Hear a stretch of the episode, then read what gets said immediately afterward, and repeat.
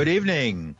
Doomsday scenario presented at the climate talks. Biden apologizes for Trump. Manchin won't back down. The trial of the teenage Kenosha killer. Abortion law showdown at the Supreme Court and taxi hunger strikers at City Hall. With these and other stories, I'm Paul DiRienzo with the WBAI News for Monday, November 1st, 2021. World leaders turned up the heat and resorted to end of the world rhetoric Monday in an attempt to bring new urgency to sputtering international climate negotiations. British Prime Minister Boris Johnson. Welcome to Glasgow and to Scotland, whose most globally famous fictional son is almost certainly a man called James Bond, who generally comes to the climax of his highly lucrative films strapped to a doomsday device. And we are in roughly the same position, my fellow global leaders, as James Bond today. Except that the tragedy is this is not a movie. United Nations Secretary General Antonio Guterres said humans are digging our own graves, and Barbados Prime Minister Mia Mottley warned leaders not to allow the path of greed and selfishness to sow the seeds of our common destruction. World leaders met today for their first full day of talks at the global, uh, global climate meeting, which is known as COP26. Doug Wood reports. COP26, the UN's global climate meeting, began its first full day of business in Glasgow with addresses by some of the world's most powerful political leaders, while activists outside complained there was too much talk and too little action. Swedish activist Greta Thunberg accused world leaders and government officials inside the conference of, quote, pretending to take our future seriously, unquote. Change is not going to come from the inside, she said, adding, no more blah, blah, blah. President Joe Biden offered a public apology for his predecessor Donald Trump's move to pull the U.S. out from the Paris Accord. I shouldn't apologize, said Biden, but I do apologize for the fact that the United States, the last administration, pulled out of the Paris Accords and put us sort of behind the eight ball a little bit. French President Emmanuel Macron and Britain's Queen Elizabeth made impassioned pleas to the world's biggest emitters to immediately step up commitments to curb carbon emissions. Sir David Attenborough called on the delegates to kickstart what he called a wonderful recovery from climate change. His speech, accompanied by beautiful video shots of the natural world and soaring orchestral music, was a highlight of the day.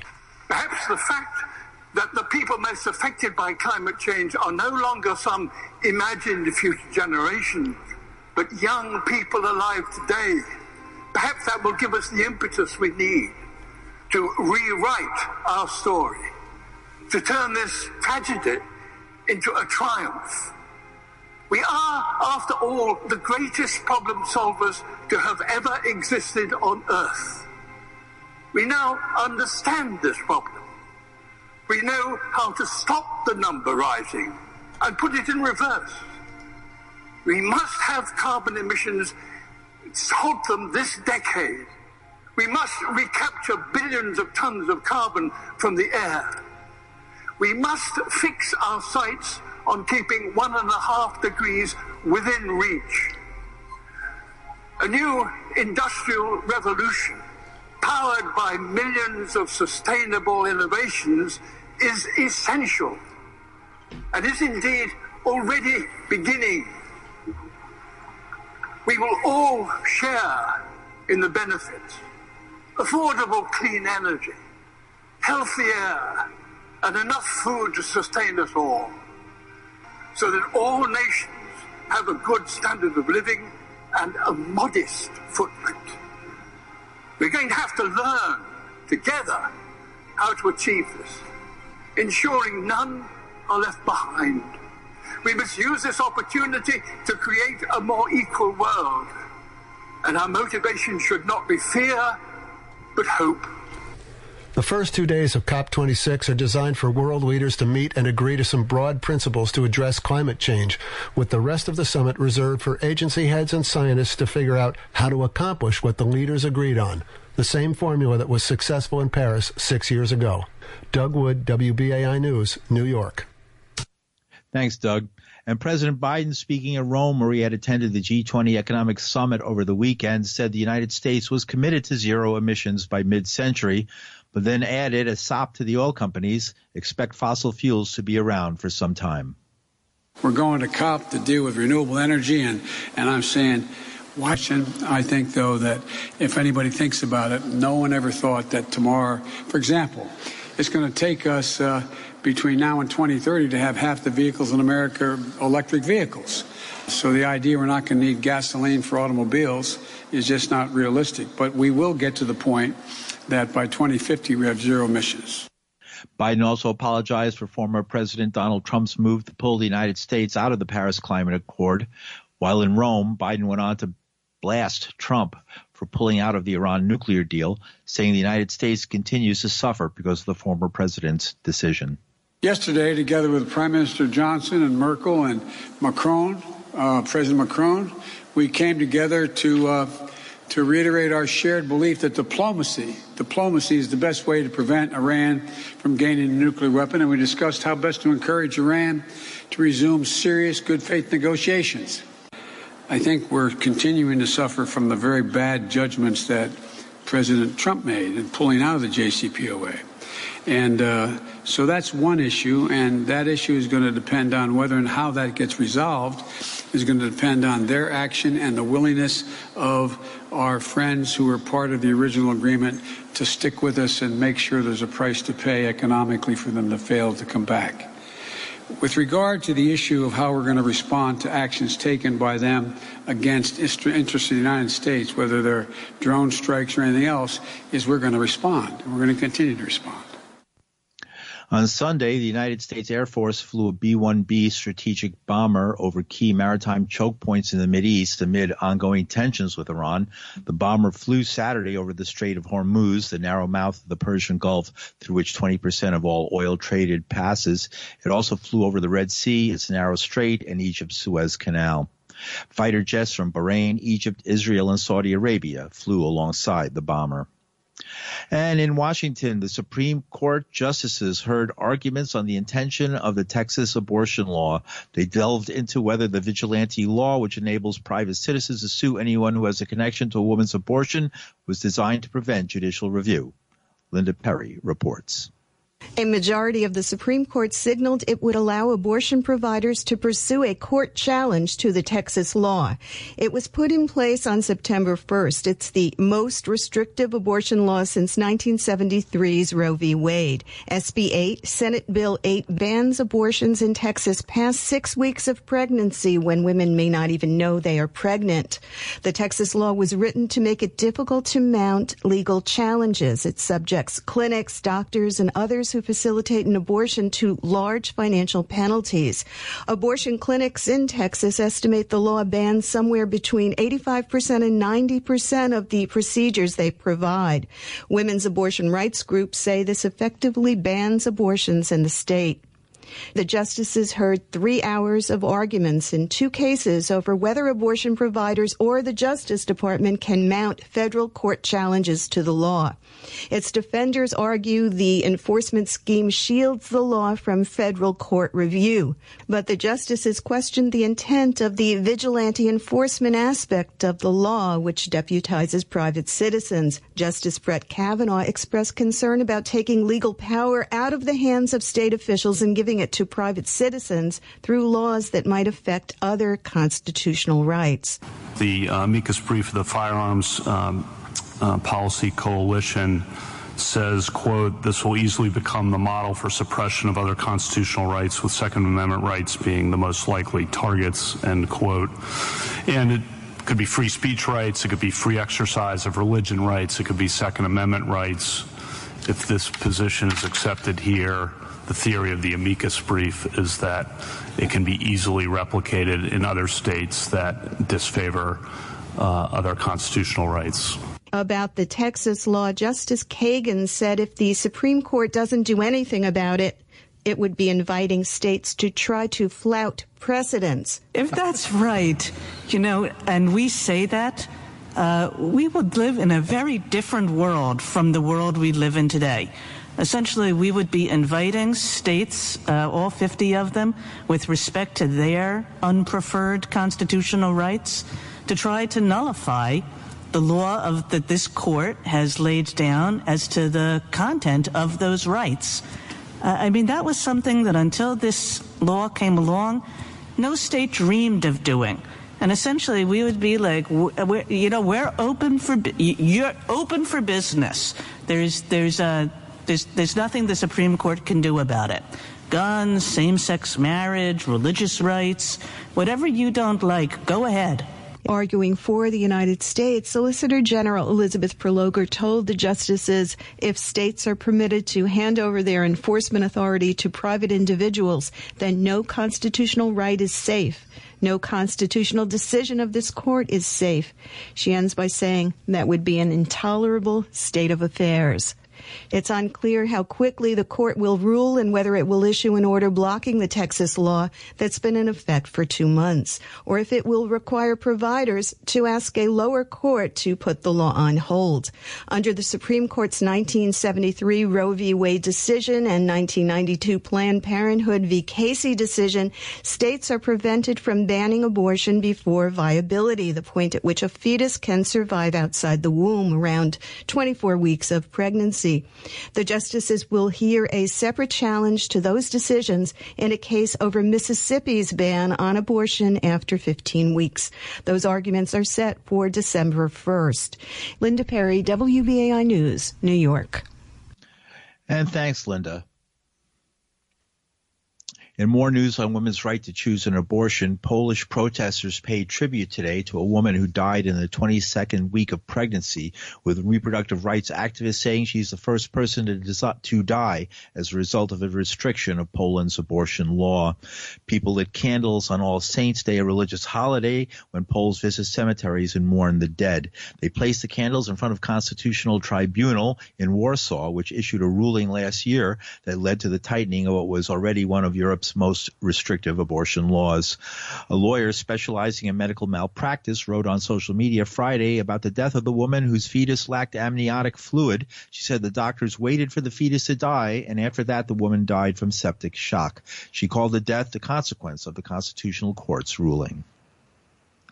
And on Capitol Hill today, Senator Joe Manchin wavered on his support for President Joe Biden's sweeping $1.75 trillion domestic policy proposal, saying instead it's time to vote on a slimmer $1 trillion infrastructure package that is stalled amid talks. To be clear, I will not support the reconciliation legislation without knowing how the bill will impact our debt and our economy and our country. And we won't know that until we work through the text. For the sake of our country, I, again, and I am urging all of my colleagues in the House to vote and pass the bipartisan infrastructure bill. It's bipartisan, 69 votes. We worked on that for many, many months. As I've said before, holding that bill hostage is not going to work to get my support of what you want. It's what we should all agree on and work through the process. I'm open to supporting a final bill that helps move our country forward but I'm equally open to voting against a bill that hurts our country. And I've been very clear about that also.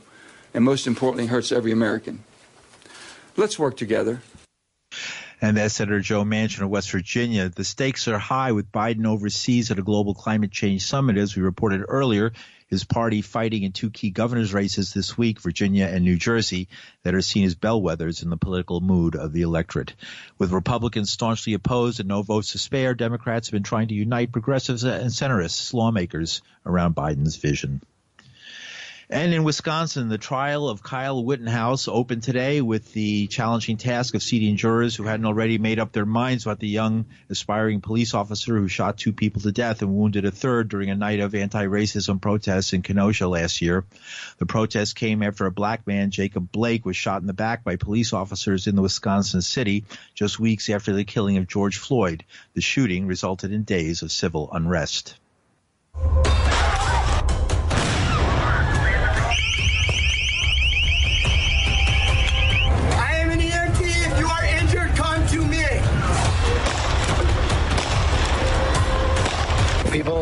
Injured, and our job is to protect this business, and part of my job is also helping.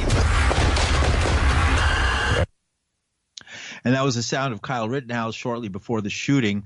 By state by late afternoon today, at least 28 of the 150 or so prospective jurors summoned had been dismissed. About a dozen of them because they had strong opinions about the case, and they couldn't, and they had doubted if they could be fair.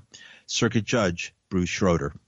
And the defendant in this case is a gentleman by the name of Kyle Rittenhouse, and he is here with his lawyers, Mr. Mark Richards and Mr. Corey Chirafisi and Ms. Natalie Wisco. In this case, the information contains seven counts alleging various levels of unlawful activity. The first charge is that on the 25th of August of 2020 at the city of Kenosha in this county that the defendant recklessly caused the death of Joseph D. Rosenbaum under circumstances which show utter disregard for human life. The second count charges first degree recklessly endangering safety and alleges that at the same time and place the defendant recklessly endangered the safety of another, Richard McGinnis, under circumstances which show utter disregard for human life. The third count charges that the defendant committed an additional crime of reckless endangerment of the first degree at the same time and place by recklessly endangering the safety of an unknown person under circumstances showing an utter disregard for human life. The fourth count charges that at the same time and place, the defendant caused the death of Anthony M. Humer, Huber with intent to kill that person. This is a charge literally known as intentional homicide of the first degree. The fifth count charges that at the same time and place, the defendant attempted to cause the death of Gage Grosskreutz with intent to kill that person. This is a crime literally known as attempted intentional homicide of the first degree. The defendant is not obliged to prove his innocence. The entire burden of proof is upon the district attorney to establish the guilt of the defendant beyond a reasonable doubt. If the state is unable to sustain that burden, then the jury is bound to find the defendant not guilty. That was Circuit Judge Bruce Schroeder. The jury that is ultimately selected in the politically charged case will have to decide whether Rittenhouse acted in self-defense, as his lawyers claim, or was engaged in vigilantism when he opened fire with an AR-15 style semi-automatic rifle. And you're listening to the news on WBAI New York. I'm Paul DiRienzo. In local news, the Uniformed Firefighters Association continued to fight the vaccine mandate as it went into effect today. At a news conference, union officials asked the city for an extension, saying that the FDNY is already short-staffed and can't afford to lose more members. But at a news briefing earlier today, Mayor de Blasio said the city would not back down and would take legal action if city workers violated the Taylor Law, which prohibits city workers from striking. Agree with it or not, it is the law, and it's time for people to follow the law. A number of labor leaders have actually been strong and noble in saying it's time to get vaccinated. In a few unions, we're seeing the opposite, where the union leaders are not being at all helpful. Whether it rises to a violation of the Taylor Law, whether these union leaders have now crossed a line, we are watching every single thing they say and do, every email, every tweet. We are watching everything. If we see a violation of the Taylor law, we will be in court immediately. The mayor said although thousands of firefighters and other city workers stayed home today, the vast majority came to work. The number of total city workers at this moment, total for a workforce of almost 400,000 who are on leave without pay, is approximately 9,000. So I really want to, I'm saying the facts really clearly for everyone out there to hear. I would urge everyone to get this and, and express this accurately. 9,000 at this hour have chosen leave without pay. They are not vaccinated. They did not validly apply for one of the exemptions. 9,000. Now remember, any hour, any of those 9,000 can say, wait a minute, I'm willing to get vaccinated and come back. And we saw over the weekend a lot of that happening. Thousands of people changing their minds, coming back. He said stories of uh, closed firehouses are wrong, but admitted many units within the FDNY are severely understaffed. And Police Commissioner Dermot Shea said the NYPD is in control of the situation. The numbers I had from this morning were on the uniform side of the police department. We had 34 people placed on the no pay status as of this morning. I would remind people that's 34 out of roughly 35,000 workforce. Um, on the civilian side, it is slightly higher rate. It's 40 members were placed on no pay out of roughly 17,000 employees. That's very fluid. That could go up as the day goes on. It could also go down as people get their vaccination status. Police Commissioner Dermot Shea, but Sanitation Commissioner Edward Grayson admitted under direct questioning that last week as many as 30 garbage trucks were sabotaged with their coolant hoses cut. Uh, actually, Julie, you had you had great intel. It was coolant lines, um, and the trucks were able to be repaired, um, and we were able to complete service in that uh, community board. It was in Queens, and we completed service in that community board on time and that's the sanitation commissioner Edward Grayson. Meanwhile, the commissioner said the department was catching up on trash pickup after slowdowns left garbage piled up on the streets in Brooklyn and Staten Island. And finally, demolition began at the East River Park on Manhattan's Lower East Side today with construction crews tearing up 16 tennis courts for a future parking lot for work vehicles. All this is for controversial multi-year city-backed East Side Coastal Resiliency Plan, which will clear cut 1,000 mature trees in the 50-acre biodiverse park to build a 10 foot wall of landfill, plant saplings, and cover it in astroturf with the idea of preventing a future Hurricane Sandy flooding building and streets on the Lower East Side. Activists with East River Park Action who have sued the state over alienation, arguing the plan was conceived in secret after dropping a community agreed plan that would have built a long wall along the FDR and kept the park intact. After cutting down a section of the fence, a dozen protesters staged a sit in at the entrance. Rebecca Miles was there and spoke to Allison Colby, who joined the protest. I'm here because the park is vital and it saves a lot of lives because we have trees that give us oxygen, trees that soak up the dumping rains we're having now because of climate change. And if they go through with this, we're not going to have that. And we won't have it for another who knows how long. Because they also haven't given us any timeline about this plan that they're going through with on Esker. Now, where you're standing right now, what we're watching in the background is this is, is this a is, tennis court, and they're tearing it up. What's yes. going on? So they're they're leaving four tennis courts, and they're taking out these. And this is the first day of construction on the Esker plan, and we don't know what exactly they're going to do. It looks like they took out the wall and they're going to put in a gate. And I, I did hear this morning that they intend to close this road because there are going to be trucks going in and out because this is a place where they're going to put equipment and trucks and whatnot. And uh, the, at the moment, I understand that the uh, the lawsuit that was filed against this project is now in appeals. What's happening with that? What I saw on Wednesday. Um, uh, what I was told about that is that it will be a month. It could be it could be a week or it could be three months before we get a decision on that. But in the meantime, if we see them come in here and do irreparable harm, like cut a tree down because you can't repair a tree, we could get an injunction to stop the work. So that's what we're. That's why we're here. And tomorrow, of course, is the election. We yes. get a chance to vote in a new mayor. Uh, we also get to return certain city council. Yes. Members. What what you what's your advice on that? Uh, well, Carlina Rivera totally sold us out. She she is one of the people who is responsible for this, and she won't give any information to the community about the timeline on this plan. Um, and so I personally voted for Allie Ryan, who is also on the ballot, because she is here today with us and has been since sunrise. And she is also involved in the shenanigans on Governor's Island with the upzoning out there. She fought against that.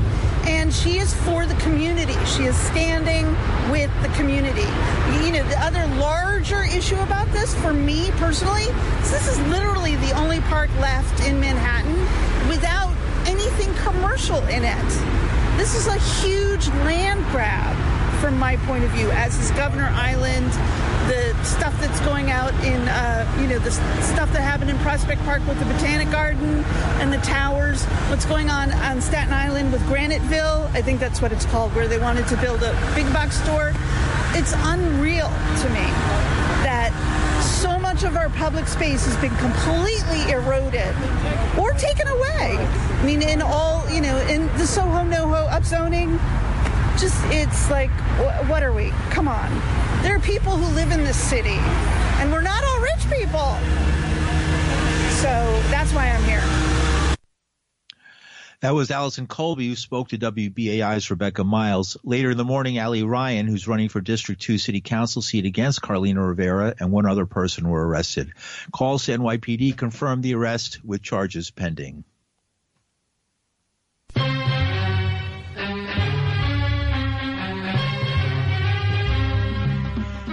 And that's some of the news for Monday, November 1st, 2021. The news producers Linda Perry and Rebecca Miles. Our engineers Reggie Johnson. From New York City, I'm Paul DiRienzo. Thanks for listening.